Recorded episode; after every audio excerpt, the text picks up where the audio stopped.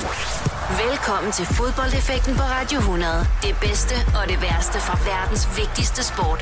Her er din vært, Oliver Routledge. I feel glorious, glorious. Velkommen til denne uges udgave af Fodboldeffekten. Programmet, hvor vi altså snakker om minder. Minder, som kan forankre en person til et vist sted med nogle visse personer, og som skaber den glæde og eufori, som kun fodbold det kan. Til at snakke om disse minder, så skal til hvert program have besøg af folk, som elsker fodbold, og det har jeg igen i denne uge. Velkommen til dig, Stine Braunschweig. Tak for det. Du er journalist på BT, og du har taget tre minder med til, til dagens program. Var det svært for dig at, at finde tre minder, og måske også holde dig til tre minder? Det var ikke svært at finde tre, øh, men øh, det var svært for mig at vurdere på baggrund af, hvilken præmis jeg skulle have de tre specifikke med. Øh, fordi nu har jeg jo selvfølgelig også gjort min, lavet min lektier og hørt dit program øh, ja, før. øh, det synes jeg, man skal selvfølgelig. Og der kan jeg godt se, at folk har meget sådan forskellige øh, øh, holdninger til, hvad, altså, hvad, hvad, hvad forankrer ligesom et minde, eller gør det værdigt i, øh, i fodboldhukommelsen. Um, og der, øh, der tænker jeg, okay, jamen nu, nu giver jeg den bare frit slag. Ja. Så jeg har også valgt tre kampe, jeg ikke har set live. Øh, og det vil der måske være nogen, der tænker, oh, okay, ja ja, fred være med det, men det skal de være fuldstændig fri til at tænke. Men, øh, ej, men det er, jeg har valgt tre kampe, som, øh, som har gjort indtryk på mig, også på forskellige måder, øh, men som, som i hvert fald har, altså, det, det, er sådan, der, det er sådan følelser, der ligesom sidder dybt, og som ligesom også har, har lagt grund for, hvordan jeg har reageret på andre fodboldkampe ja. efterfølgende. Det lyder altså meget godt. Er, er der en grund til, at du tror, at, at fodbold er en, en, en sport, der kan danne de her minder, øh, øh, som jeg så kan sidde og lave et radioprogram om og invitere, invitere dig med til? Det, ja, det tror jeg, der er. Altså, øh, nu, øh, okay, så, så kan vi godt lige tage den, den helt tørre. Mm-hmm. Øh, mhm. men øh, da, jeg, da jeg skrev mit speciale, øh, jeg er uddannet kandidat i litteraturvidenskab, ja. der skrev jeg faktisk speciale om, øh, om fodbold og fodboldkultur og fodboldlitteratur ja. øh, i særdeleshed. Og det gjorde jeg netop på baggrund af spørgsmålet, sådan, hvad er det fodbold, det kan? Mm. Øh, og det blev sådan ret, altså også for mig selv et ret vildt projekt at, at begynde at undersøge og læse op på. Og for mig er det helt, helt, det helt essentielle, som, som fodbold det kan. Det, det skaber identitet, og det skaber også selvfølgelig fællesskab. Og det lyder selvfølgelig også alt sammen meget fint, og det ved vi jo også godt. Men, men, men der er ligesom bare en grund til, at så mange ja, milliarder af mennesker, de, de går op i fodbold. Og det er, tror jeg, fordi det vækker nogle følelser både i os, når vi ser en kamp, og det vækker nogle følelser efter, før, under og efter. Og det, det, det har ligesom bare en, hvad skal vi kalde det? Det, det har noget som, som, som kulturelt fænomen, der, der også binder os, øh, binder os sammen som, som mennesker, tror jeg. I søndags, der kunne fodbold noget helt specielt for mig endnu en gang, da der var afslutning på Premier League. Jeg ved også, at det, det er en liga, som, som du ynder at, at tale om, Sina Braunschweig, og det skal vi altså også gøre lige om et øjeblik, inden vi hopper ud i uh, det første minde, vi også skal snakke om, som du har taget med til denne uges program. Med det, så er der ikke mere tilbage at sige velkommen til denne 45. udgave af Fodboldeffekten her på Radio 100 med besøg af Stine Braunschweig. Du lytter til Fodboldeffekten på Radio 100 med Oliver Routledge. I denne uges udgave af Fodboldeffekten har jeg altså besøg af dig, Stine Braunschweig. Du er journalist hos BT. Og i søndags, der lød det sidste fløjt for denne sæson af Premier League. Manchester City, det blev mestre anno 2018-2019. Men det var et hårdt kæmpet mesterskab, må vi sige. Det, det, vil jeg, det synes jeg næsten er en underdrivelse øh, at sige det på den måde. Det, at, det var, ja, det var et fuldstændig, øh, en fuldstændig vanvittig sæson på, på rigtig, rigtig mange måder. Men omvendt synes jeg også, at... Øh, at det var... Ja, et, ja, det lyder selvfølgelig vildt nemt at sige her i bagklodskabens lys, men jeg var egentlig ikke så meget i tvivl. Okay, om, så du, at, du synes, du er de rigtige mestre i Manchester City? Det er et andet spørgsmål. øh, det, det, det, det er en anden præmis, øh, du sætter op der. Men, men med tanke på, på, på, på de point, som... Nu ved jeg godt, at Liverpool taber én kamp, Ja, i, øh, ud af 38. Ja, og det er jo imponerende i sig selv, mm. øh, og hvor City så selvfølgelig taber fire, tror jeg det er. Mm. Øhm, men øhm, der gør Liverpool jo så bare det, at de, øh, de når det så internt galt, der taber de jo så selvfølgelig til, til Manchester City, og det må jo alt andet lige også være betragtet som, som den ultimative styrkeprøve mellem de to, der jo trods alt var mesterskabskandidaterne det, det, er det meste af sæsonen. Ikke? Jo. Der var jo enkelte minutter øh, i løbet af øh, søndags, hvor Liverpool var foran 1-0, og Brighton var foran øh, 1-0. Så kom den til at stå 1-1, men på daværende tidspunkt, der var Liverpool også mestre. Altså, havde det været bedre for engelsk fodbold, øh, at det havde været Liverpool, øh, der havde vundet frem for Manchester City? Fordi det er den fornemmelse, jeg sidder lidt med efter, det her, øh, efter den her sæson. Ja, og det, det tror jeg godt, jeg vil erklære mig enig i. Øh, fordi Ja, så skal vi jo igen tilbage til, til, til sådan, også hvad jeg betragter som romantikken omkring fodbold, mm-hmm. fordi øh, Liverpool jo, altså Liverpool er i dag også selvfølgelig en klub med rigtig, rigtig mange penge, og der er rigtig meget andet på spil end bare, end bare fodbold og, og glade fodboldfans. Men det er så længe siden, at ja. Liverpool har, har været deroppe, og jeg tror, at, at det, det ville have gjort ved sporten, og i særdeleshed ved den engelske fodboldkultur, hvis Liverpool langt om længe havde vundet det mesterskab, det havde ligesom igen bragt, du ved, den der type af eufori, som kun det der fuldstændig fantastiske øh, fodbold kan tilbage. Ikke? Og det synes jeg ikke, at vi, vi oplevede med, med at det, når City vinder mesterskabet igen i år. Altså det, jeg vil gerne anerkende, det er fortjent, de, de vinder det. Men, men det har jo slet ikke skabt den samme. Men tror du, det var fordi, det var forventet simpelthen? Altså inden sæsonen gik i gang, men vi godt, er der nogen, der skal ligesom kæmpe med det, så kunne det måske være Chelsea, de startede okay, men ellers så kunne man se lige så snart, man kom okay hen i sæsonen omkring jul, jamen det bliver Liverpool og Manchester City, der skal kæmpe om det her. Og man havde måske mange af os en fornemmelse ind bag os i hovedet, som du også selv siger om, at mm, det bliver nok Manchester City, jeg er ikke så overrasket. Så er det fordi, det er mere forventeligt, at Manchester City vinder, at man ikke øh, får det der, øh, når Liverpool vinder, sådan det, det romantikken i det bliver ligesom glemt. Ja, selvfølgelig. Og så bilder jeg mig også ind, at der ikke er øh, den samme romantik omkring øh, City, i øjeblikket i hvert fald, øh, ja. som klub. Der er rigtig mange ting, der spiller ind selvfølgelig, om, om hvor, i forhold til, hvordan vi, vi betragter øh, klubber. Og City har været igennem en masse øh, ballade og en masse snak om... Øh, Financial Fair Play, og de har været rigtig meget i fokus, også selvfølgelig i forbindelse med, med football leagues. Og, øh, og en ting er jo selvfølgelig, at, at det Guardiola gør, det, mm. det kan vi bare ikke tage fra ham eller tage fra nogen, fordi det er jo fuldstændig øh, eminent. Men jeg vil jo selvfølgelig, nu kan det godt være, blive upopulær, men jeg, jeg, jeg synes jo ikke, at, at City på, i hvert fald ikke i denne her sæson, har, har, har haft den der begejstring omkring det at blive engelske mestre, som jeg tror, at Liverpool både som klub og som altså, kulturen omkring det ville have, ville have haft. Øhm, og det synes jeg egentlig også godt lidt, at man kunne se på, øh, på spillerne mm. efter opgøret, fordi jeg tror, at det store mål for Manchester City, det har jo selvfølgelig hedder Champions League. Og det kan godt være, at Guardiola han siger, at han ikke er kommet til City for at vinde Champions League, men det er han. Og selvfølgelig skal han da, skal han da gå efter det. Ja. Så jeg vil ikke sige, at jeg tror ikke, de er skuffet over at have vundet Premier League, men jeg tror, at de ville nok hellere have, have, have ja, leveret godt i, i Champions League. Guardiola øh, som træner. Øhm, nu øh, har, er der, var det Jürgen Klopp i, i Liverpool, som igen i den her sæson øh, gjorde et fantastisk stykke arbejde, men bliver jo altså bare overhalet af, af Manchester City og, og Guardiola. Og jeg sad igen der søndag aften med, med en fornemmelse af, efter Manchester City havde vundet det her mesterskab, og der var billeder af Guardiola, hvor jeg sad og tænkte, hvor skal vi placere dig henne, når du engang stopper som fodboldtræner? Øh, fordi at for mig der er der stadig øh, Cruyff og Sir Alex Ferguson, der har nogle helt unikke placeringer, hvad angår managers i, i fodbold. Men jeg, jeg begynder mere og mere at tro også, at vi skal have Guardiola deroppe, når han engang trækker stikket. Er du enig i det, at ja, han er en af de største, vi kommer til at opleve? Det, det, det tror jeg absolut. Altså det, det, det, selvfølgelig kommer også alt, alt kom i forhold til din trænergærning, kommer selvfølgelig rigtig meget an på, øh, hvad for en klub du kommer til, og det kan også være svært at at lave, øh, at lave stor magi ud af ingenting. Øh, selvfølgelig har Guardiola også haft det rigtige grundlag øh, mange mm. af de steder, han har været. Men jeg synes, at han, han kan noget specielt, og han har en, en tilgang til, til sit spil, øh, og, og til, til altså, også bare ham som, som type, fordi der er mange trænere, som jeg synes, der egentlig er, er dygtige. Eller, så, jeg er på ingen måde øh, det tekniske vidunder inden for, for sådan rent spilleteknisk. Men, men hans tilstedeværelse og hans Altså måde at gebære sig på, når han taler om fodbold og tilgår fodbold, det synes jeg er altså, i, i særklasse. Det er ingen tvivl om, at Manchester City og, og Guardiola vandt det der på, på en speciel måde, og det var øh, en fornøjelse at følge med i for en gang skulle Premier League. Der var altså tæt ned til sidste dag, hvor det var spændende i løbet af den sidste dag også. Hvis vi skal kigge på hele sæsonen generelt, og måske lige se bort fra Manchester City, så er der jo 19 andre hold i, i Premier League. Hvem var, hvem var sådan en mere positiv overraskelse for dig i løbet af, af den her sæson, som er, som er forbigået nu? Mm, ja, yeah. altså...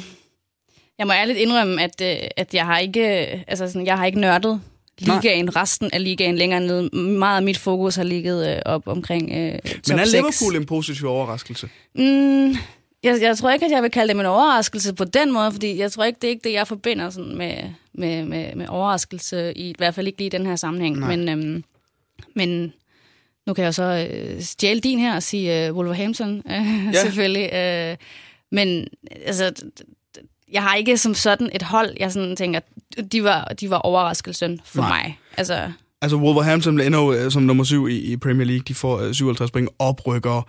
Selvfølgelig har de øh, noget kapital bagved sig, der gjorde, at, at de kunne spille flot fodbold. Men personligt for mig, der var det i hvert fald øh, en overraskelse. Hvis man så skal gå hen og kigge på, hvem der har skuffet i år, Øh, nu siger du, der, det er ikke så meget uden for top 6, men der kan måske også være et hold, der, som, som trods alt ender i top 6, og stadigvæk øh, har skuffet. Øh, hvis jeg nu siger Manchester United for eksempel. Øh, øh, vil du være enig i dem, at, at de har været en skuffelse i år? Ja, jeg vil gerne være enig i, at Manchester United har været en skuffelse. Jeg synes ikke, de har været den største. Øh, fordi jeg, jeg, det, der foregår i Manchester United, det, øh, det, det kan jeg slet ikke... Øh, ja, nærmest sætte ord på, fordi jeg, jeg synes, tror ikke, der er nogen, der ved, hvad der foregår. Jeg synes, det er så vildt. Altså, og, og, og, og det, der er foregået omkring øh, ansættelsen af Ole Gunnar Solskjaer også selvfølgelig, og, og altså, se, se den klub, hvor den er på vej hen. Jeg har ikke, øh, i mit eget personlige forhold til, til engelsk fodbold, der er Manchester United ikke, ikke den klub, jeg sådan hmm. begærer. Øh, men, men jeg synes, at det er, det er tragisk at se, hvordan det går. Men hvis jeg skal påpege en anden skuffelse, og det er måske også bare på, altså, det er måske på en billig baggrund, men er Huddersfield så tidligt i sæsonen ja. allerede rykker ud igen. Mm. Det synes jeg er også fordi, nu er vi måske lidt biased her i forhold til sådan med de danske øjne, men jeg synes bare, at det er simpelthen så trist at se. Ja. Og det, altså, fordi i starten, der leverede de jo egentlig nogle ret fine resultater, øh, og, og, og at se uh, Sanka og Løsel og Philip Billing, du ved, vi havde tre danskere i Premier League på det samme hold, selvfølgelig ud over uh, Christian Eriksen i Tottenham, som jo nærmest bare er, er en, en sig. fuldstændig, ikke? Ja. Øhm, det synes jeg var, var topskuffende. Altså, og, og det, det er også, nogle gange er det jo også bare sådan, det er med oprykker, at de skal lige op og snuse til det en gang, og så skal de ned, og nogle gange fortsætter de bare helt ned. Det ved jeg ikke, om det er tilfældet med, med, med Huddersfield. Men det er sjovt, du nævner det, fordi folk de går jo og snakker om i, i England, at Huddersfield laver en Sunderland, som, som de gjorde, altså hvor de rykker ned fra Premier League, om så rykker de League One øh, sæsonen efter, altså forhåbentlig så har de tre danskere præsteret nok i den tid, de har været der til at, at, at måske ikke skulle spille championship fodbold. Der går allerede rygter om uh, Schalke 04 og sådan noget, ved, i hvert fald med angård Sanka og, og Løssel. Øhm, Philip Billing, øh, har han noget at gøre i championship, eller har han ikke bevist nok indtil videre, at, at han også burde være en god nok Premier League-spiller, eller et andet sted? Altså, øh, jeg, Philip Billing synes jeg ikke, han er ikke en spiller, jeg har lagt mærke til, mm. øh, mens han har spillet øh, for Huddersfield i, øh, i Premier League. Øh, personligt så håber jeg for ham, at han kommer et andet sted hen, jeg, jeg udelukker ikke championship-fodbold øh, øh, for ham på nogen måde, men jeg gad godt se ham i en lidt mere velfungerende, måske sådan spillestil øh, og klub, hvor han kunne få lov til at få lidt charme. Han har også været præget af nogle skader, ja. øh, og det er selvfølgelig heller ikke øh, lige frem øh, med til at sende en øh, de rigtig store eller fede steder hen. Så personligt håber jeg selvfølgelig, at han kan, kan få noget oprejsning, ikke nødvendigvis i Huddersfield. Lige for at runde snakken af øh, omkring Premier League, så vil jeg gerne lige tilbage til, til Liverpool her til sidst. Når man slutter som nummer to og får 97 øh, point, øh, man har et enkelt nederlag over 38 kampe, og man så skal mødes ind igen øh, en gang, øh, når, når, når de er færdige på, på sommerferie, Liverpool-spillerne. Hvad forventer du af et Liverpool-hold næste år i Premier League? Tror du, tror du stadig, at de har gået på mod, eller afhænger det måske også af, hvad der øh, kommer til at ske her den, øh, den 1. juni til, til Champions League-finalen? Selvfølgelig har de gået på mod. Det er jeg ikke i tvivl om. Altså ikke, ikke et sekund i tvivl om. Jeg tror, at de er så sultne. Og det er jo det gode nogle gange. Man kan jo, du, du, I fodbold kan du også godt nogle gange øh, få så mange slag, at, øh, at man til sidst øh, må, må bukke under og, og lægge sig ned. Mm. Men, men, men det, jeg synes, der og igen, måske noget af det, der er så særligt ved fodbold, at de her, jeg ved ikke, jeg ved ikke om man skal kalde det mirakler, men, men de her fantastisk vilde ting og uforudsigelige ting sker bare, og heldigvis øh, nogle gange tiger ofte, og, og, og det tror jeg også er med til at holde, holde gejsten ved lige selvfølgelig, men også fordi, at, at det jeg synes, Liverpool har, har, har fået bygget op under Jürgen Klopp, og i særdeleshed i den her sæson også, og, og, og det de formår, og, og den måde de, de spiller fodbold på, og, og har, altså for en gang skyld synes jeg, at vi ser et Liverpool-hold, der ser ud som om, at de i sæsoner fremover, ikke bare i år, men flere sæsoner fremover, kan, kan spille med om, om, om det her mesterskab. Sæsonen er lige sluttet, men øh, jeg tror, jeg kan sige på vegne af os begge to, at vi glæder os til den næste sæson allerede øh, nu. Men nu skal vi altså snart videre til det, som ja, programmet jo egentlig handler om, men vi stopper ikke snakken om øh, Liverpool og Manchester City, fordi det første minde, du har taget med, Stine Braunschweig, jamen det er fra 2004, det er den 13. april 2014, undskyld, hvor Liverpool de altså møder Manchester City, og den kamp, den snakker vi om lige om lidt. Når du skal fra Sjælland til Jylland Eller omvendt, så er det Molslinjen, du skal med Få et velfortjent bil og spar 200 kilometer Kør ombord på Molslinjen fra kun 249 kroner. Kom bare du. Er du på udkig efter en ladeløsning til din elbil? Hos OK kan du lege en ladeboks fra kun 2.995 i oprettelse, inklusiv levering, montering og support. Og med OK's app kan du altid se prisen for din ladning og lade op, når strømmen er billigst. Bestil nu på OK.dk. I Bygma har vi ikke hvad som helst på hylderne. Det er derfor, det kun er nøje udvalgte leverandører, du finder i Bygma. Så vi kan levere byggematerialer af højeste kvalitet til dig og dine kunder. Det er derfor, vi siger, Bygma. Ikke farmatører. Du vil bygge i Amerika? Ja, selvfølgelig vil jeg det. Reglerne gælder for alle. Også for en dansk pige, som er blevet glad for en tysk officer. Udbrændt til kunstner. Det er jo sådan, direktør Conradsen, han ser på mig. Jeg har altid set frem til min sommer. Gense alle dem, jeg kender. Badehotellet den sidste sæson. Stream nu på TV2 Play. Fodboldeffekten på Radio 100. I denne uges udgave af Fodboldeffekten er jeg besøger dig, Stine Braunschweig. Du er journalist inde på BT. Og det første minde, som du har taget med til øh, dagens program, det er en kamp fra april 2014. Det er kampen mellem Liverpool og Manchester City. En kamp, som Liverpool vinder 3-2. Stine Braunschweig, hvorfor har du taget den her kamp med som en af dine fodboldminder?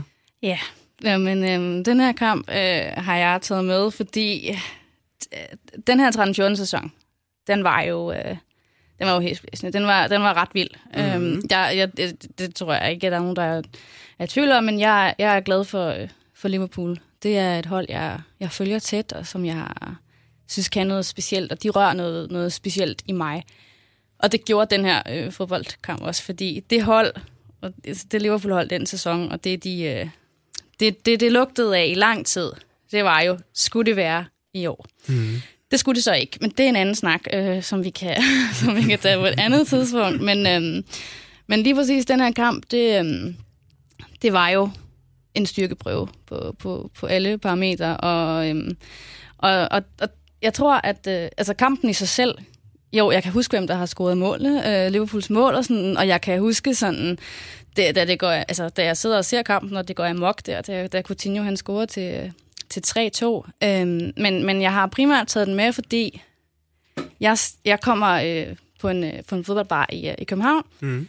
Øh, desværre ikke så meget på det seneste, fordi jeg arbejder rigtig meget, så jeg kan ikke rigtig øh, få det til at passe sammen. Men, men lige præcis den her sæson, der, øh, der så jeg, jeg vil næsten våge at sige, samtlige af Liverpools kampe på den her bar. Hold da Ja, øh, og det var en, eller er en Liverpool-bar, øh, kombineret med en Arsenal-bar. Men uh-huh. ja, det er sådan en todel bar, ikke? Øh, så holder Arsenals fans øh, til øh, op ovenpå, og Liverpools fans, de, øh, de holder til nedenunder. Og der var proppet der var så vanvittigt mange mennesker. Det er en lille bitte bar. Der kan ikke være ret mange mennesker. Og jeg tror, at hvis øh, brandsikkerheden var kommet forbi og havde, havde tjekket det, så havde de lukket lortet lige med det samme. Ikke? Altså, der var så vanvittigt mange mennesker, og der var så varmt. Og alle var sådan... Altså, vi, vi turde næsten ikke sige det højt, fordi vi, inden kampen vi stod, man møder tidligt ind til sådan en kamp der. Det var allerede ved... Lige så snart de åbnede der, ja, det har været ved 10-11-tiden eller sådan noget. Ja. Øhm, og folk begynder at få sig en fadøl og, og snakke om kampen, og hvad skal, vi, hvad skal der ske, og sådan og sådan og sådan. Og jeg får så mødet mig ind øh, tæt mod, øh, mod kickoff øh, og finder en plads nærmest på baren. Øh, sådan halvt på en barstol, halvt op på baren. Og det er, det, den er faktisk virkelig dårligt indrettet, den her fodboldbar. Men det er også en, en del af charmen. charmen ikke? Ja. Og der var sådan et stort tv i det ene hjørne, og et stort tv i det andet hjørne. Og, og jeg sidder så og, og, og kigger på, på, på kampen selvfølgelig, og sidder på den her... Øh, på den her bar, øh, og jeg, jeg, jeg, jeg kan ikke rykke mod stedet, så mange mennesker er der. Og så, øh, så scorer de jo de to første mål.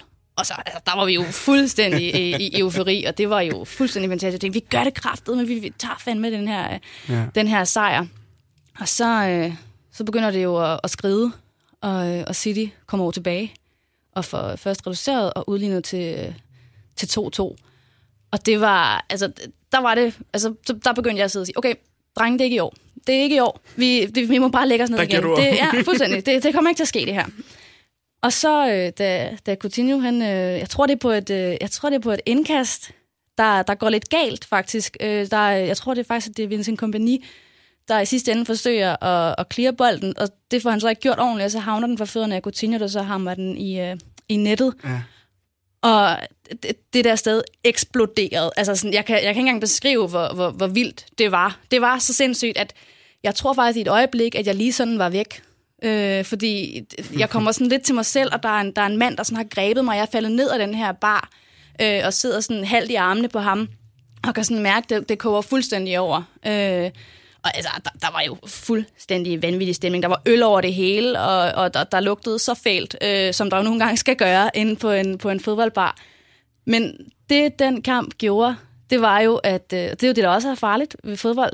Den, øh, den gav jo håb, sådan ja. for alvor. Mm. Øh, og håb, det er en farlig ting, rigtig, rigtig farlig ting i stiltid i, øh, i fodbold. Men der begyndte, der troede jeg virkelig på det. Der var jeg sådan, okay, det, det sker i år. Men det var også fordi, den her kamp, det er i 34. runde, øh, 34. spillerunde ud af 38, og når Liverpool vinder over Manchester City, jeg kan også selv huske personligt for mig, at jeg sad og tænkte, det var det. Mm. Øh, de gør det med, men de, de vinder det mesterskab.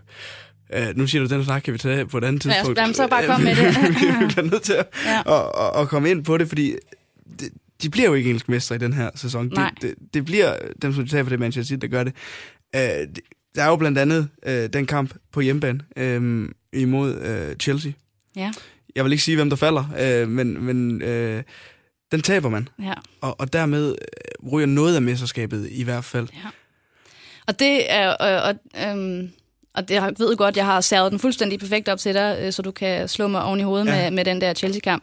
Øh, og det, den var, altså, den var, den var sin helt egen. Øh, også fordi Steven Gerrard, øh, han er på mange måder årsagen til, at jeg er blevet rigtig glad for fodbold. Og selvfølgelig mm. også rigtig glad for Liverpool, fordi han, han er sådan en af mine store helte, hvis ikke den største, øh, når det kommer til, til fodbold. Og, øh, og jeg, har, jeg, har, jeg tror, at jeg sådan lykkeligt har, har fortrængt øh, det meste af den kamp.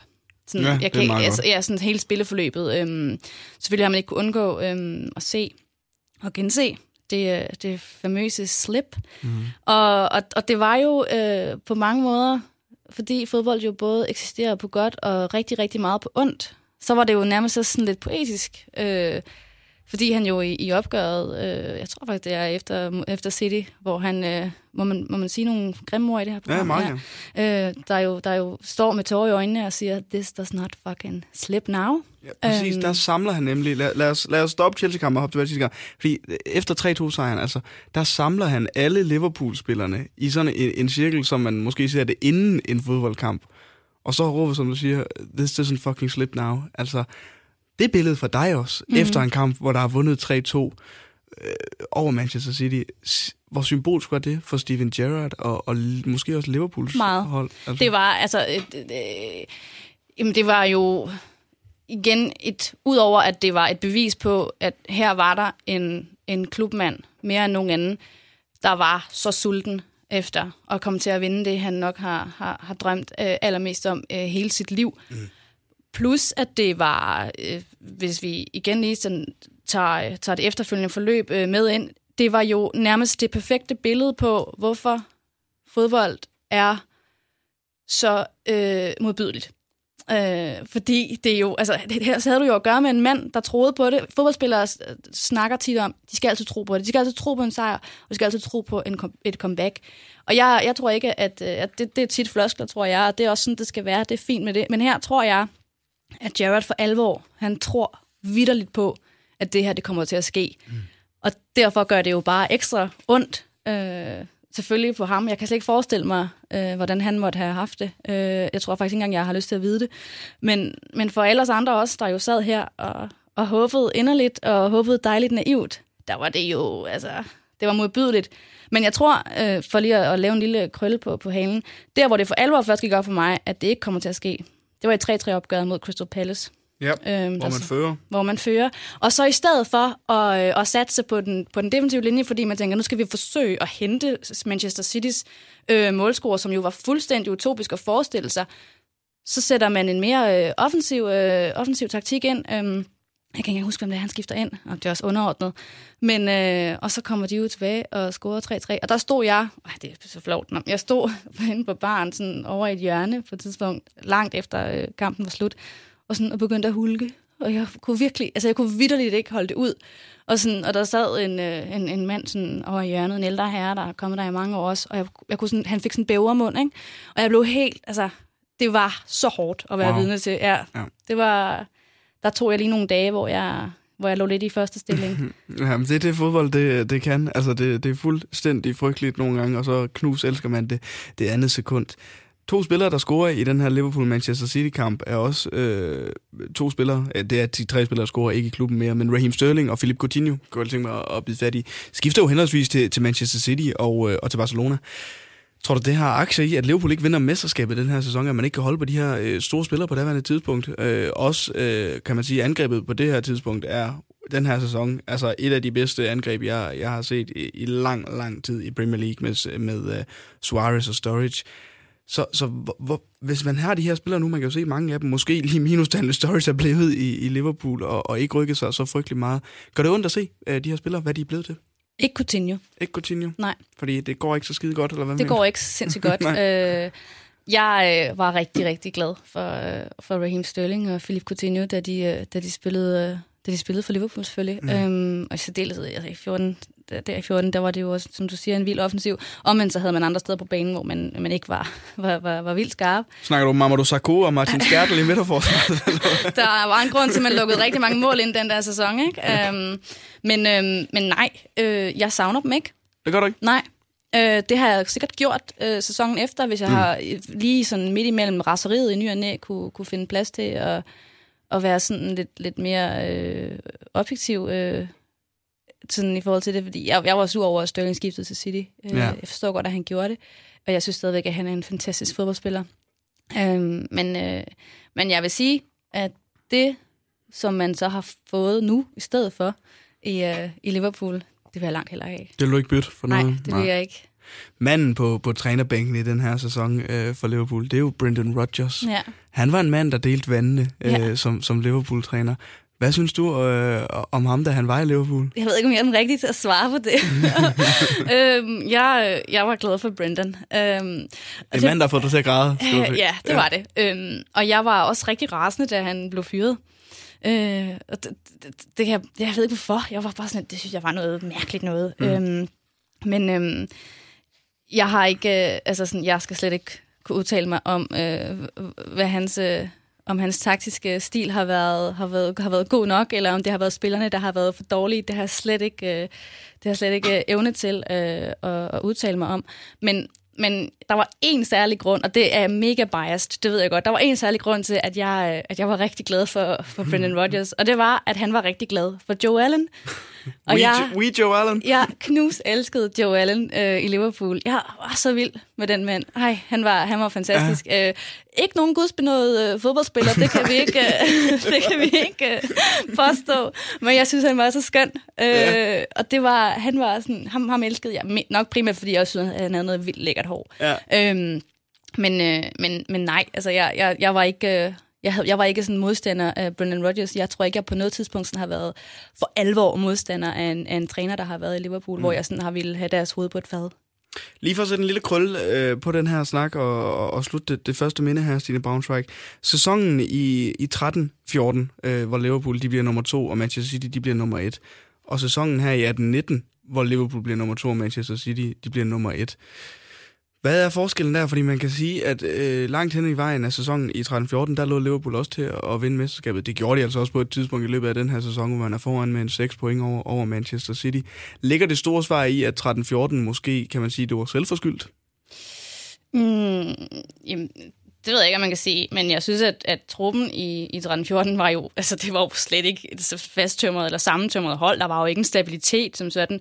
Det var jo holdt sammen af den tyndeste snor, du kan, du kan finde, og jeg tror, at Liverpool også var rigtig heldig øh, i løbet af den sæson. Og det, det, jeg tror, jeg synes er den største forskel på det Liverpool-hold, hvis vi ser bort fra, hvad for nogle spillere der er, men det Liverpool-hold dengang og det Liverpool- Liverpool-hold nu, det er grundlæggende stabiliteten og niveauet og bundniveauet er så meget højere, øh, end det var dengang. Mm. Det var altså det første minde, som du har taget med her i øh, fodboldeffekten Stine Braunschweig. Altså kampen i april 2014 mellem Liverpool og Manchester City.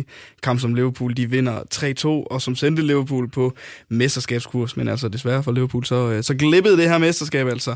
Om et øjeblik, så snakker vi om det andet minde, som du har taget med til dagens program. Det er en VM-kamp mellem Tyskland og Brasilien i 2014, og vi snakker om den kamp lige om lidt her i fodboldeffekten. Fodboldeffekten på Radio 100. De største og de værste øjeblikke i fodboldhistorien. I denne uges udgave af Fodboldeffekten her på Radio 100 er jeg besøg af dig, Stine Braunschweig. Og det andet minde, du har taget med til dagens program, det er VM-kampen mellem Tyskland og Brasilien tilbage i 2014. En kamp, som Tyskland, altså de, de vinder den 7-1. Ja. Øh, hvorfor skal vi snakke om den her kamp? Ja, men der, den har jeg taget med, øhm, fordi det, som jeg sagde indledningsvis, jeg vil gerne med de her minder, tror jeg, illustrere nogle forskellige følelser, øh, øh, som, man, som man gennemgår, øh, mm-hmm. hvis man er glad for fodbold. Øh, og jeg havde ingen aktier i nogle af de her hold. Jeg øh, var bare glad for at se, se VM-fodbold. Jeg elsker, jeg elsker VM-fodbold, øh, og det det kan. Og lige præcis den her kamp, der, øh, der har jeg fået, der, der fik jeg ondt af mennesker på en måde, som jeg, jeg ikke kan huske, at jeg har fået det i, øh, i fodboldmæssig sammenhæng før. Øhm, og den, den, den for mig var bare, sådan, den, den er gået hen og blevet symbolet på, hvor, hvor ondt det også øh, kan gøre for, øh, altså for, et, for et fodboldhold, øh, ja. helt grundlæggende. Og det, derfor synes jeg, at, at, øh, at den kamp er, er meget, meget spændende, øh, set i, i, øh, i det lys. Øhm, og som sagt, jeg, jeg var ikke i Brasilien at se den her kamp. Jeg bor ude på Islands Brygge, og der blev holdt øh, VM på Bryggen. Øh, det gjorde der nemlig, ja. nede ved havnefronten. Og der sad jeg og så rigtig mange af, af de her VM-kampe. Vejret var dejligt, og jeg boede lige en spytklat væk, og sad der med nogle venner og drak nogle øl på et tæppe, og, og så fodbold på storskærm. Og der var jo pakket næsten til hver kamp, undtagen mm. når det regnede, så stod der nogle enkelte hardcore-typer med paraplyer og regntøj. Men til den her kamp, der var der rigtig, rigtig mange mennesker, der var helt proppet. Øhm, og så var der, jeg ved ikke, hvor fanden de er kommet fra, men der var en stor gruppe af brasilianere, mm. der, der havde slået lejr ude på bryggen øh, og skulle se den her fodboldkamp. Og jeg, altså, jeg næsten våger på at stå, der var nogen af 100. Det synes jeg er mange. Øh, altså, jeg, ved ikke, jeg ved ikke, hvor de, har, hvor, de, hvor, de, øh, hvor de har holdt til, eller om de bare har været i Danmark eller bor i Danmark. Det er også underordnet. Men, øh, men jeg sad der med nogle, øh, med nogle gutter og, og, og så fodbold, og så gik det her opgør jo i gang, og de havde holdt den vildeste samba-fest inden, og der havde været god musik, og, eller det, det er noget ja, musik i hvert fald. I musik i hvert fald, øh, og nogle samba-trommer her og der, og sådan, øhm, og ret hurtigt stod det jo klart, at øh, det her skulle øh, gå hen og blive øh, VM 2014 største mareridt. Mm. Og det blev det jo så også. Og ja, altså, på trods af ikke at have haft nogen som helst holdning til, hvem jeg egentlig synes, der skulle, der skulle videre, øh, det, det havde jeg, jeg var egentlig ret ligeglad. Jeg ville bare gerne øh, se noget fodbold. Og da der så øh, er spillet en halv time, og den står 5-0 til Tyskland, der kunne jeg mærke, der begyndte sympatien at komme på Brasilien. Mm. Ikke bare sådan, at jeg havde ondt af dem, altså ondt af holdet og ondt af fansene, fordi der også har været en vildt dygtig fotograf til stede på det stadion i, uh, i Brasilien den, den, til den kamp, og filmede på de her i... De var jo heartbroken, de her fans. Det var jo forfærdeligt at sidde ja. og, og kigge på. Og øhm, altså, der kunne jeg mærke, der, der begyndte jeg sådan at sige, ej fandme, de skal simpelthen lave et comeback. De, de, må, de må finde et eller andet frem. De må lave et comeback af, af dimensioner i, uh, i anden halvleg. Det vidste jeg jo godt ikke kunne lade sig gøre, fordi det hold blev jo splittet til atomer. Altså, jeg, jeg, jeg kan ikke huske, at jeg har set et hold... Jo, jeg har set hold blive splittet fuldstændig ad, men et hold af, af den kaliber, som Brasilien trods alt mm. også var uh, i den slutrunde, de blev jo revet fra hinanden. Øh, og det, det gjorde ondt på mig helt ind, hvor man sådan, det ved jeg ikke, om, om, om nogen kender, men, men hvis man ser nogen, som man får rigtig ondt af, så kan man sådan reagere fysisk øh, rundt omkring på kroppen. Og jeg kunne mærke det sådan helt ud i min led. Jeg blev sådan helt, jeg fik sådan helt ondt af de her, af de her brasilianske spillere, og, øh, og en spiller som David Luiz, som jeg ellers virkelig ikke kan fordrage, da han stod der på banen og græd sin, mm. altså, sine øjne fuldstændig ud. Der blev jeg helt, øh, altså jeg blev, jeg blev så berørt over det. Øhm, og, og, og dem, jeg sad med, kan jeg huske, de var bare sådan, de synes bare, det var fryd. Ej, de synes, det var så godt. Og altså, så kan man heller ikke spille så elendig fodbold, øh, så er det fint nok, at man røg ud. Ja, selvfølgelig var det fair, at de røg ud, men Måden, det skete Men på. måden, det skete på, og, og jeg havde, jeg ved ikke hvorfor, jeg naivt havde forestillet mig, at, øh, at, at Tyskland så lige siger, ah, nu tager vi også lige lidt af, af tempoet her, vi behøver ikke, vi behøver ikke vinde 7-0. Det, mm. Men selvfølgelig, det, det, tænker man jo selvfølgelig ikke over, men det sad jeg der og fik sådan helt min, min, min, min, min, min sådan, ja, sympatiske del af mig, den blev sådan meget, den blev meget berørt af den kamp i hvert fald. Det David Luiz blandt andet siger i, i det interview efter kampen, hvor man øh, selv jeg også må, må sige, at man fatter noget sympati øh, for, for, for den mand, som, som ellers ikke øh, har krævet det mange gange før, synes jeg, øh, at man taber den, han siger undskyld til folket. Han siger praktisk talt undskyld øh, til alle folk, som var kommet ud for at se den her. Fordi at i Brasilien er jo samtidig også et land, der ikke har meget. Altså, de har meget, meget lidt. har mange rigtig mange fattige personer. Øh, politisk øh, går det mange steder helvedes til dig. Så har man kæmpet røven ud af buksen for at få et VM til det her land, og der hvilede sådan et enormt pres på Brasilien. Og så er det bare fodbolden, der kan redde øh, mange familier og brasilianere, og så taber man på den her måde. Så var det måske også mere, øh, at du var bevidst om, hvad fodbolden betød for det brasilianske folk? Eller var det den fodboldmæssige del af det, at du tænkte, det er unfair, de er så gode i forhold til, hvor dårlig Brasilien er? Mm, jeg tror ikke nødvendigvis, at jeg i øjeblikket, jeg, som jeg sad og så kampen, tænkte over alle de, øh, de andre kulturelle og politiske aspekter, der også har spillet ind i, øh, i det her, øh, i lige præcis den her kamp, og hele den her slutrunde, som du siger, ja, fodbold, det har en anden, ja, det, det er ikke, ikke nødvendigvis en højere status, men det har en anden status i, mm. øh, i mange dele af Sydamerika, hvor, hvor, øh, hvor uligheden øh, selvfølgelig er så stor, øh, og hvor vi ofte ser passionen udspille sig i, i, sådan i meget ekstreme grader, fordi der er også passion i Tyskland, der er også passion i Danmark, der er også passion i England, der er passion omkring fodbold øh, i det meste af verden. Men, men i, i Brasilien, der, der er det klart, eller i Sydamerika generelt, der, der, der, der opfatter vi den anderledes, også fordi den, den er anderledes. Det er, det er en, en anden kultur, det er, det er et helt andet kontinent, og de, de forholder sig til, til, til sport på en anden måde. Øhm, men jo, i bagklodskabens lys har jeg nok også tænkt over det, men, men lige det, jeg sidder og ser kampen, der, der var det primært for mig at se, hvor godt et fodboldhold, at det, det, det underordnede hvor godt et fodboldhold du er, men at alle har en, en, en eller anden form for akilleshæl, og den blev bare blottet øh, big time mod Tyskland i den kamp. Ja, det er jo samtidig også en kamp, hvor øh, Brasilien indtil videre i den her slutrunde havde haft fornøjelsen af en øh, lille ung spirvip på daværende tidspunkt, øh, Neymar. Han bliver skadet op til, op til, øh, til den her øh, kamp i, imod Tyskland, og han var jo det lysende håb for Brasilien, er det jo stadigvæk, men specielt under den her slutrunde, man kan sige, der hvilede et stort pres på Brasiliens skuldre, det gjorde der i den grad også på, på Neymar. Øhm, når du tænker tilbage på selve kampen, udover at man får tæsk af, af tyskerne, manglede Brasilien så i en vis grad ikke også en mand, man kunne aflevere bolden til, hvor man vidste, okay, nu kan han måske gøre noget for os i det mindste? Jo, selvfølgelig. Det, det, det, altså, jeg, jeg ved ikke, om han kunne have gjort den, den, den helt store forskel ene mand, øh, men, øh, men det tror jeg også igen handler om øh, det psykologiske spil, mm. øh, som fodbold selvfølgelig også er, og der, du har et helt hold omkring Neymar, der er bevidst om, vi får ham ikke med. Han havde brækket en rygvivl, ikke? Eller, eller mm. Det var en ret voldsom skade, han fik sig. Selvfølgelig er man øh, mega, mega ramt af det, og, og, og, og, og du har jo også satset på ham rigtig meget forud for, for den slutrunde, og han skulle være det helt store, ikke? Um, og at du så mister ham på, på den der måde.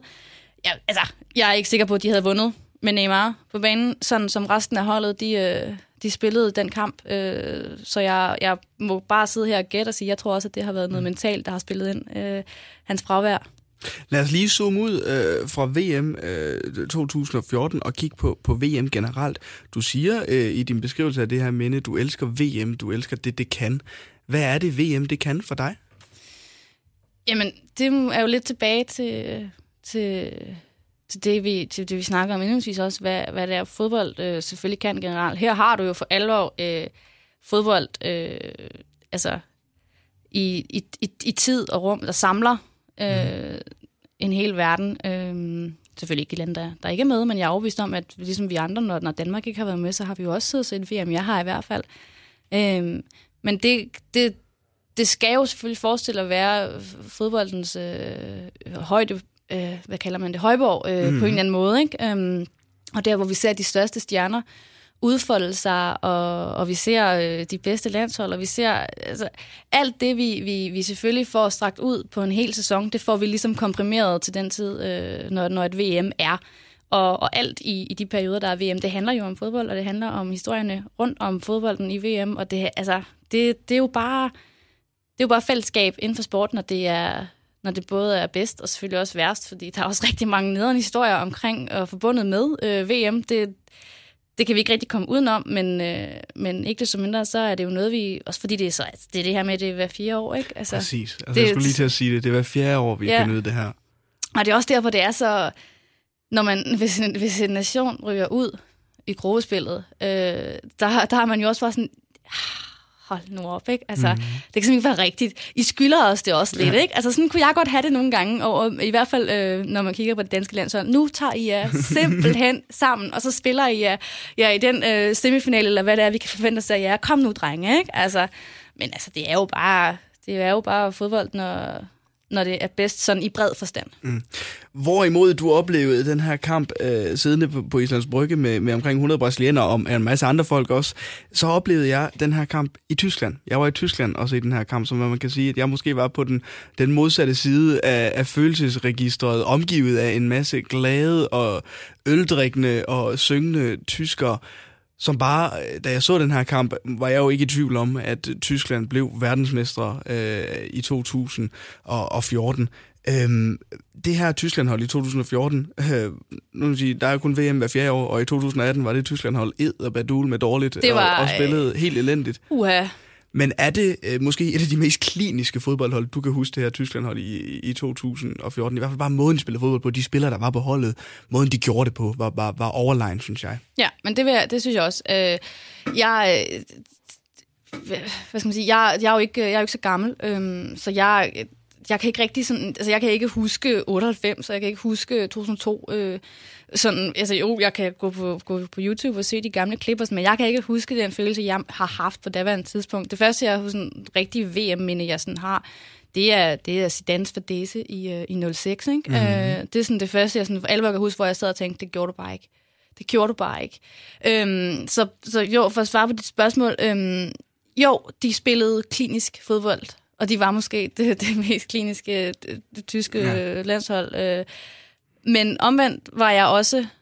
Altså jeg, det, okay, det lyder forkert. Jeg, det er ikke underholdt, jeg vil sige, men jeg var, jeg var ikke decideret underholdt. Altså, jeg, var, jeg synes ikke, at det, at det sådan var... Nej, men det synes jeg er rigtigt at sige. Var spraglende altså, på den der nej. måde, som jeg også synes, at VM-fodbold skal være. Og det er det samme fornemmelse, jeg havde med Frankrig egentlig øh, i 2018. Jeg var mm. heller ikke sådan, nej, det var sådan lidt, ikke? Øh. Men man kan sætte det som, måske det samme ord på Tysklands sejr i 2014 og, og, og Frankrig i 2018. Det var, det, var de, det var to meget, meget professionelt spillende ja. fodboldhold, der vandt de to ja. VM-slutrunder. Øh, måske egentlig det, det mest, øh, i hvert fald et ord, man kunne bruge om det. Og så var det jo samtidig også en slutrunde, hvor vi fik at se øh, Joachim Löw øh, stå og pille sig lidt i numsen yeah. og snusle lidt bagefter. så det var, det var dejligt. Det var altså det andet minde, som du tager med her i fodboldeffekten, altså VM-kampen mellem Tyskland Tyskland og Brasilien. En kamp, som Tyskland de vinder hele 7-1. Om et øjeblik, Stine Braunschweig, så skal vi snakke om det tredje minde, som du har taget med. Det er returopgøret i Europa League-kvalifikationen. Europa League-kvartfinalen mellem Liverpool og Dortmund tilbage i øh, 2016. Og vi snakker om den kamp lige om lidt her i Fodboldeffekten. Her kommer en nyhed fra Hyundai. Vi har sat priserne ned på en række af vores populære modeller. For eksempel den prisvindende Ioniq 5, som med det store batteri nu kan fås fra lige under 350.000. Eller den nye Kona Electric, som du kan spare 20.000 kroner på. Kom til Åbent Hus i weekenden og se alle modellerne, der har fået nye, attraktive priser. Hyundai. Kom til Spring Sale i Fri Bike Shop og se alle vores fede tilbud på cykler og udstyr til hele familien. For eksempel har vi lynedslag i priserne på en masse populære elcykler. Så slå til nu. Find din nærmeste butik på FriBikeShop.dk Haps, haps, haps. Få dem lige straks. Hele påsken før, imens billetter til max 99. Haps, haps, haps nu skal vi have... Orange billetter til max 99. Rejs med DSB Orange i påsken fra 23. marts til 1. april. Rejs billigt, rejs orange. DSB, rejs med. Hops, hops, hops. Vi har opfyldt et ønske hos danskerne. Nemlig at se den ikoniske tom skildpadde ret sammen med vores McFlurry. Det er da den bedste nyhed siden nogensinde. Prøv den lækre McFlurry tom skildpadde hos McDonald's. Fodboldeffekten på Radio 100. Der er altid noget, man husker. I denne uges udgave af Fodboldeffekten har jeg besøgt dig, Stine Braunschweig. Du er journalist på BT, og det tredje minde, som du har taget med til dagens program, det er returopgøret mellem Liverpool og Dortmund i Europa League kvartfinalen tilbage i 2016. Det er altså en kamp, som Liverpool de vinder 4-3. Hvorfor skal vi snakke om Liverpool igen, og uh, om den her kamp, Stine? Ja, det, det skal vi, fordi... Øhm, igen, nu gentager jeg mig selv selvfølgelig her, men øh, forskellige følelser, øh, som fodbold kan vække. Ja. Øhm, og øh, comeback-følelsen, når man sidder og ser fodbold, den er meget unik, synes jeg. Mm. Øh, og så kan man sige, okay, jeg kunne måske også bare have taget... Øh, lige skruet siden en lille bitte smule tilbage og taget øh, comebacket mod Barcelona, øh, fordi det jo alt andet lige også var ret vildt, og det var, og det var øh, Champions League øh, selvfølgelig. Men den her Europa League-kamp øh, i en sæson, hvor øh, Liverpool ikke som sådan egentlig havde det bedste fodboldhold, øh, synes jeg. Det var en lidt mærkelig sæson. Øhm, og, øh, og de kommer bagud. Altså, de, de spiller jo 1-1 i, øh, i Tyskland, øh, mm-hmm. sådan som jeg... Ja, det gør de, ja. ja. Øh, og så går der, hvad? 9-10 minutter, og så er Liverpool bagud 2-0. Ja, på efter 9 minutter har de bagud 2-0 på hjemmebane. Ja, og så tænkte jeg, okay, og jeg, det hører med til historien, jeg var på arbejde og dækte den den aften. Okay. Ja, øhm, og det, det, så tænker jeg nu, det her, det bliver, det bliver en evighedsaften, og jeg kommer til at blive så sur, og så bliver nederen. Øhm, men, øh, men det skal jo passes mit arbejde, og jeg er jo også, øh, jeg er også professionel, så jeg tænkte selvfølgelig, ja, vi, vi går bare til det med, øh, med, de, med de objektive øjne selvfølgelig. Øhm, og, så, øh, og så reducerer Liverpool til, til 1-2. Mm. Øh, ja, Origi, tror jeg, det er. Der skal, Origi, Origi, ja. ja, præcis. 48 minutter spillet. Ja, øhm, og jeg, jeg, jeg ved ikke, hvad der er blevet sagt, til, hvad Jürgen Klopp har sagt til de her spillere i pausen. Øh, jeg gad godt have været... Man kan godt vide det. Ja, han vil gerne have været en flue på væggen, ja. fordi øh, et eller andet må han have, have enten have sagt eller sprøjtet i dem, øh, fordi, øh, altså noget rent mentalt, ikke? Ikke, øh, ikke det andet, det skal vi selvfølgelig ikke øh, have noget af. Skal ikke sidde og reklamere for her. øhm, men det comeback, de sætter ind der, Mm. Også fordi det var mod Dortmund, øh, selvfølgelig, som Jürgen Klopp jo selvfølgelig også har en, en, en, en, en, et forhold til, og det var to klubber med, med store fan, øh, fanbaser, og, og, og, og den måde, de blev ved med at, at tro øh, på det her på, og øh, at det ordentligt købet af nogle spillere, som man ikke, jeg havde ikke forventet, at de her mål, fra, i særdeleshed fra Sarko, og selvfølgelig fra Dejan Lovren til aller, aller sidst i opgøret. Fuldstændig random, at, øh, at, det, at det kommer fra dem. Ja. Men det var... Øh, det var så vanvittigt, og jeg, altså jeg, til sidst så kunne jeg ikke, øh, jeg kunne ikke sidde, øh, sidde nede på min stol inde på arbejdet, og jeg, altså sådan, jeg, jeg, adrenalinen pumpede, og, og min puls var, var vildt høj, øh, og min kollega, der sad og, og skulle skrive kampreferater, også, han var sådan, nu, holder du kraft med kæft, fordi jeg skal passe mit arbejde, og det skulle jeg jo også. Jeg skulle sidde og lave en hel masse ja. videomateriale, og, og, og jeg kunne, men jeg kunne, slet ikke, øh, jeg kunne slet ikke være i mig selv over det der.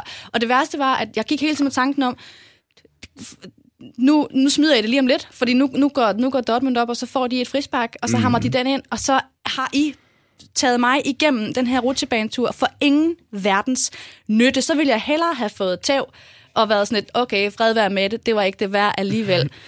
Men så lykkedes det jo selvfølgelig øhm, i, den her, øh, i den her kvartfinale, og det var jo... Altså, det var, det var så fantastisk. Jeg cyklede hjem, kan jeg huske, og var bare... Jeg, var, jeg, jeg, jeg, jeg kørte sådan og grinte på vejen hjem, og, sådan, og var bare helt... Hvis, hvis man, man, nogen må have tænkt, okay, hun har taget et andet, der, hvis de har mødt mig på vejen, ikke? Ja. Det er efter midnat en gang, da vi endelig havde fået lukket ned ind på redaktionen, men den kamp var bare... Den, den, den, den, den, havde ligesom, den havde det element, at den, et en fodboldkamp tager dig igennem et helt register. Mm. Fordi øh, du, kan, du kan godt sidde til fodboldkampe, hvor du er, er meget, meget, meget, meget vred, eller meget, meget ked af det, øh, øh, eller meget, meget lykkelig. Øh, men lige præcis den her kamp, den havde jo bare, den havde det hele. Øh, og jeg var udmattet, altså jeg var fysisk udmattet øh, efter den kamp, at jeg havde mm. set den. Er det fordi, øh, nu, nu siger du det her med, at man, man, den tager dig igennem hele registret, og du snakker, man, man kunne have taget en kamp som, som Liverpool-Barcelona øh, her, her for nyligt. Men det er jo ikke en kamp, hvor man tror på noget inden kampen. Ah, nej. Altså, den her kamp, der står der trods alt 1-1 imod Dortmund, man har et udebanemål. Så kommer man bag 2-0, øh, så tænker man, så er det væk, så er der lige pludselig 2-1, så er det 3-1, og så tænker man igen, nu er det væk. Så på den måde, så er det, jeg tror på det, jeg tror ikke på det, jeg tror på det, jeg tror ikke på det. Ja. Altså, det er jo også det smukke ved fodbold, det her, synes jeg, øh, som du også selv får, får sat fint ord på, men et comeback, følelsen af et comeback, øh, og det der med at være underdogs, den følelse, man har der, når man har vundet, øh, den skal man ikke underminere, skal man det? Nej, og, den, og, du, og man, lever, øh, man kan leve meget, meget højt på sådan en følelse. Selvfølgelig er, er i øjeblikket, det sker, det, det, det, kan man, det, det kan du ikke genleve på samme måde. Nej. Men, men for mig, der øh, bestemte fodboldkampe eller bestemte følelser forbundet med fodboldkampe, dem kan man sådan i ny og næ grave frem, og så kan man forsøge, ligesom, eller man, man kan få et, et glimt af, hvordan det var, man havde det. Og det synes jeg igen illustrerer, hvor, hvor, stærk, øh, altså, hvor stærk fodbold det er, og hvor mange følelser det, det, det vækker i os, og hvorfor det er så stor en, øh, jeg har lyst til at kalde det en, en, en kulturinstitution, ikke? Altså, fordi det, det er jo kulturdefinerende for mennesker at gå op i fodbold.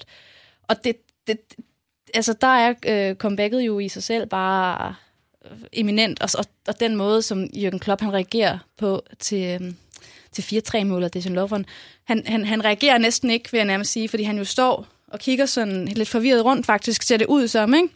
Og vender ryggen til på et tidspunkt. Og han har bare det der udtryk i øjet, hvor jeg tænkte, han troede fandme heller ikke selv på det. Og nu skete det alligevel, ikke? Altså, og han, som om han ikke vidste, hvad han skulle gøre selv. Og det tror jeg var sådan, vi var rigtig mange, der havde det sådan. Vi vidste ikke, hvad vi skulle gøre selv. Hvor at Barcelona-kampen, den, den så jeg i sengen. Altså, jeg var stadigvæk på røven over det. Nej, hvor var det vildt, ikke? Altså, og jeg måtte stå op og var sådan helt, øh, må, måtte gå rundt i min lejlighed for at få noget af adrenalin ud af kroppen. Men der, var, der synes jeg bare, at Dortmund-kampen, den var anderledes. Ja.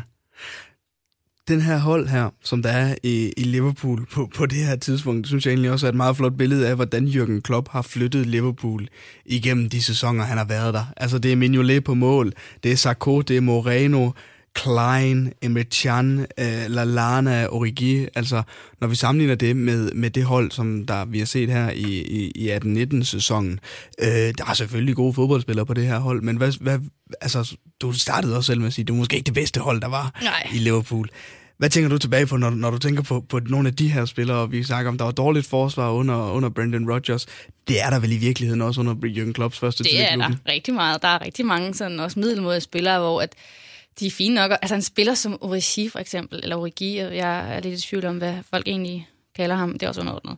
Men altså, han har jo været ind og ud af det der hold, og han har jo, altså det, han er sådan en underlig type, Hmm. og alligevel så er han jo også i spil i dag. Øh, under, under, under Klopp, ikke? Og hvor man og leverer nogle gange nogle ting, hvor man er sådan, "Hva- hvor kom det der lige fra? Og for eksempel en spiller som Daniel Sturridge har jeg jo også haft lidt sådan et, et underligt forhold til, fordi han, han var jo, som vi også snakkede om øh, i forbindelse med, med det første, altså han var, jo, øh, han var jo en af de bedste spillere på det Liverpool-hold. Han var vanvittig god. Det var jo Øh, fuldstændig, for, og han kunne løbe så stærkt. Jeg, det var, jeg var øh, blown away over, hvor, hvor, hvor god han var. Og han er jo også sådan en, hvor man tænker, det, det, det, det er sådan et, hvad foregår mm. der, ikke? Og nogle gange så, så fungerer det, andre gange så fungerer det bare overhovedet ikke. Øhm, men det der hold, det var for mig sådan et, et øh, det, var, det var et arbejdshold. Ja. Ja. Altså sådan, det kunne godt være, at der skulle, der skulle kæmpes lidt mere, og det var ikke altid vildt elegant øh, fodbold, der blev spillet. Det synes jeg i hvert fald ikke, det var. Men, øh, men det lykkedes så i nogle tilfælde. Måske meget godt eksemplificeret med Milner og Emre Can på en uh, central midtbane. Men jeg elsker jo James Milner. Han Han, er er, en jo en fantastisk arbejdshest, fordi arbejdshestene, de skal også ligge og trække ud foran. Det ved vi, Ja. at de skal. De, dem er du også nødt til at have. Vi kan ikke alle sammen være sådan nogle elegantister, der bare øh, kan lave alle mulige spændende ting. Øh, ligesom at du også skal have en, øh, en, i dag en Virgil van Dijk, der står som en stor betonklods, ikke? Og kan, mm. altså, han, jeg jo, han er så også en lidt noget bedre forsvarsspiller, end, øh, end det, vi har set tidligere. Det kan vi godt øh, blive enige om. Men, øh, men du skal også have de der, de der øh, betonklodser, ikke? Der, kan, der kan trække noget. En af de ting, jeg blev mærke i, øh, da jeg så den her kamp, kan jeg huske øh, efterfølgende, det var, at jeg var meget spændt på at holde øje med Jürgen Klopp i løbet af den her kamp. Altså, det var, det var mod Thomas Tuchel, det var ham, der havde taget over for ham i, i Dortmund, og Jürgen Klopp var, var flyttet til Liverpool, og man havde store forventninger til ham. Men noget af det, som jeg lå mærke til under kampen, det var, øh, og det er måske igen noget med, med fodboldromantik, respekten imellem de to hold og fansene indbyrdes imellem, var jeg meget betaget over, kan jeg huske. Fordi jeg nåede at tænke, okay, de der Dortmunds-fans, de er ret inkarnerede. Kommer de til at vil øh, være mega sure på, på Jürgen Klopp over, han har forladt dem? Og de der Liverpool-fans, hvordan har de det med, at nu kommer de bagud 2-0? Altså, det var det smukke for mig under. Mm. i løbet af den her fodboldkamp. Altså, hvis ikke jeg husker helt forkert, så sang Dortmund-fansene også med på You'll Never Walk Alone, når, når den kom på. Altså, jeg synes, der er en fantastisk respekt imellem de her to klubber, og det er måske meget godt eksemplificeret med det, som de to klubber, de står for individuelt i hver deres liga. At det er to klubber med store traditioner, en i den tyske og en i den engelske. Ja, og altså Dortmunds, øh, hvad hedder det, Signal øh, i Duna Park, øh, ja, ja, det er det, mm-hmm. ja. Øhm, der, det er jo også en vanvittig kulisse, øh, når man sidder og ser, når man ser øh, Bundesliga, men jeg kan også blive helt sådan betaget af, af, af, af, af den fanbase, de, øh, de har. Jeg, jeg, er ikke, jeg går ikke sådan vanvittigt meget op i, øh, i tysk fodbold. Det er, ikke, det er ikke en liga, jeg som sådan følger helt tæt, øh, i hvert fald ikke ligesom jeg følger, øh, følger Premier League. Men det er, du har helt ret, altså det, det, det, var, det var en gensidig respekt, og det var det er også sådan, det jo selvfølgelig helst skal være. Øh, mm. Det kan vi ikke regne med at forvente, at det er hver gang, fordi der skal selvfølgelig også være plads til, at man kan blive stiktosset. Øh, mm. Men jeg tror, for Jørgen Klopp har det jo været en ekstra speciel oplevelse at skulle stå over for, for et Dortmund-hold, som han jo elsker os, og som jo han, han jo også gjorde rigtig, rigtig meget ved. Øhm, og, men jeg synes, det, det vidner igen noget om, om ham som trænertype. Jeg, jeg synes også, at Jürgen Klopp nogle gange kan gå over stregen. Synes du det? Eller være for meget i nogle af sine... Jeg ved ikke, ikke går stregen, men jeg synes nogle gange, han kan være sådan lidt... Ja, ja, det er fint. Bare skru ned for retorikken, ikke? Det okay. behøver vi ikke, ja. øh, det der. Men den der umiddelbarhed, han har i sin entusiasme og glæde, ved, når han står derude og, og ser sit hold spille fodbold, det, det synes jeg er i særklasse. Mm. I 2016, der hed det altså en øh, Europa League-finale øh, her. Man går videre til finalen, man taber så, så til Sevilla. 2018 og 2019 nu, der er det Champions League-finaler øh, for Liverpool. Er det et meget godt billede på, hvad det er, Jürgen Klopp han har gjort i den tid, han har været i Liverpool? Ja, det synes jeg. Det, jeg tror, da, det, det jeg satte mig i hovedet, da han overtog det hold, der, der tænkte jeg, det, det er der sikkert også rigtig mange andre meget klogere end mig, der har, der har tænkt, og det har han sikkert også selv det her hold skal bygges op. Mm. Vi skal ikke ud og, og vinde øh, alting i morgen. Det er også urealistisk at forestille sig. Nu bygger vi en kerne op og en base, og nu får vi, øh, nu hæver vi alt til, til, til det bedste, vi overhovedet kan gøre det. Øhm, og det synes jeg, at han har formået også at gøre i et tempo, som jeg synes er ret passende i forhold til, hvad man også har tænkt på, hvad, hvad spillere koster i dag, at man skal ud og hente og forstærke sit hold, og måden han ligesom har, har tilgået det her med, at sige, hvad er det for nogle spillere, jeg gerne vil have ind på mit hold, og hvad er det for noget fodbold, jeg gerne vil spille. Og der, øh, der, der må jeg bare sige, jeg, jeg ved ikke, om han, han kan nok ikke blive betragtet som, fordi han ikke... Altså, hvis han vinder Champions League med, med Liverpool, nu sidder jeg her, det kan de selvfølgelig ikke se, men mine fingre er krydset, fordi vi skal ikke uh, jinxe noget som helst. De taber sikkert også alligevel. Øhm, men det vil jo være... Altså, det, det, det, så er han jo nærmest... Øh, på vej til at få en eller anden form for legendestatus som træner i den klub. Ja, fordi han er jo ikke, det er jo ikke det store, der er blevet vundet indtil videre for ham, øh, for Jürgen Klopp. Altså er det det, der mangler for ham i, i Liverpool? Altså et mesterskab, man er, han var rigtig tæt på øh, i år. Sidste år taber man Champions øh, League-finalen øh, til Real Madrid. Øh, Karius øh, det behøver vi ikke snakke om. måske også skyld i, skyld lidt, i, lidt i den, ikke? Øh, jeg vil snart, måske også sige Sergio Ramos, der måske også er skyld i det, faktisk. Ja, det kan vi alle sammen sige. men, men, men det er det, han mangler, synes du, for, for at han skal betragtes som en, en, en stor Liverpool-træner, fordi dem har der ved Gud været nogen af. Altså, i øjeblikket vil, vil, jeg, vil jeg bare sige, at uh, Rafa Benitez er en større træner i Liverpool, end, uh, end Jürgen Klopp han er. Men det er jo også, altså jeg, jeg vil jo sige, hvis, hvis jeg helt selv kunne vælge, så vil jeg da selvfølgelig hellere have, at Liverpool de vandt det engelske mesterskab. Mm. Øh, det har også selvfølgelig også noget at gøre med, at de vinder jo selvfølgelig Champions League i 05. Det er ved Gud også længe siden, det er jeg godt klar over, og der er sket meget med fodbolden siden. Men også symbolsk for, øh, for engelsk fodbold og, og, og for den mastodont, som, som vi selvfølgelig betragter Liverpool som, men som de jo ikke nødvendigvis altid har, har gjort sig bemærket som, øh, netop fordi det ikke har, har, har set vildt godt ud på, på, på fodboldbanen. Øh, så jeg tror, at, at det er også bare et gæt. Jeg, altså, det, det, det er også svært at sætte dem op over for hinanden, ikke? men... Øh, men, øh, men jo, det er da klart, at, øh, at vinder de Champions League, så vil det da veje klart op for, at de, øh, at de glippede mesterskabet øh, i år. Der er ikke mange dage til, at vi bliver klogere på det spørgsmål i hvert fald. Det var det tredje minde, som du har taget med i den uges udgave af Fodboldeffekt med Stine Braunschweig. Altså returopgøret mellem Liverpool og Dortmund. Europa League kvartfinalen tilbage i 2016. En kamp, som Liverpool altså vinder 4-3. Du lytter til Fodboldeffekten på Radio 100 med Oliver Routledge. Med de øh, tre minder, Stine Braunschweig, øh, og også en snak om øh, Premier League. Men ellers så Liverpool-Manchester City i 2014, VM imellem Tyskland og Brasilien semifinalen i også i 2014, og så Europa League returopgøret i kvartfinalen mellem Liverpool og Dortmund i 2016. Så er vi nået til vejs ende. Tusind tak for dine øh, tre minder og din deltagelse i programmet. Jamen, øh, selv tak. Fodboldeffekten på Radio 100.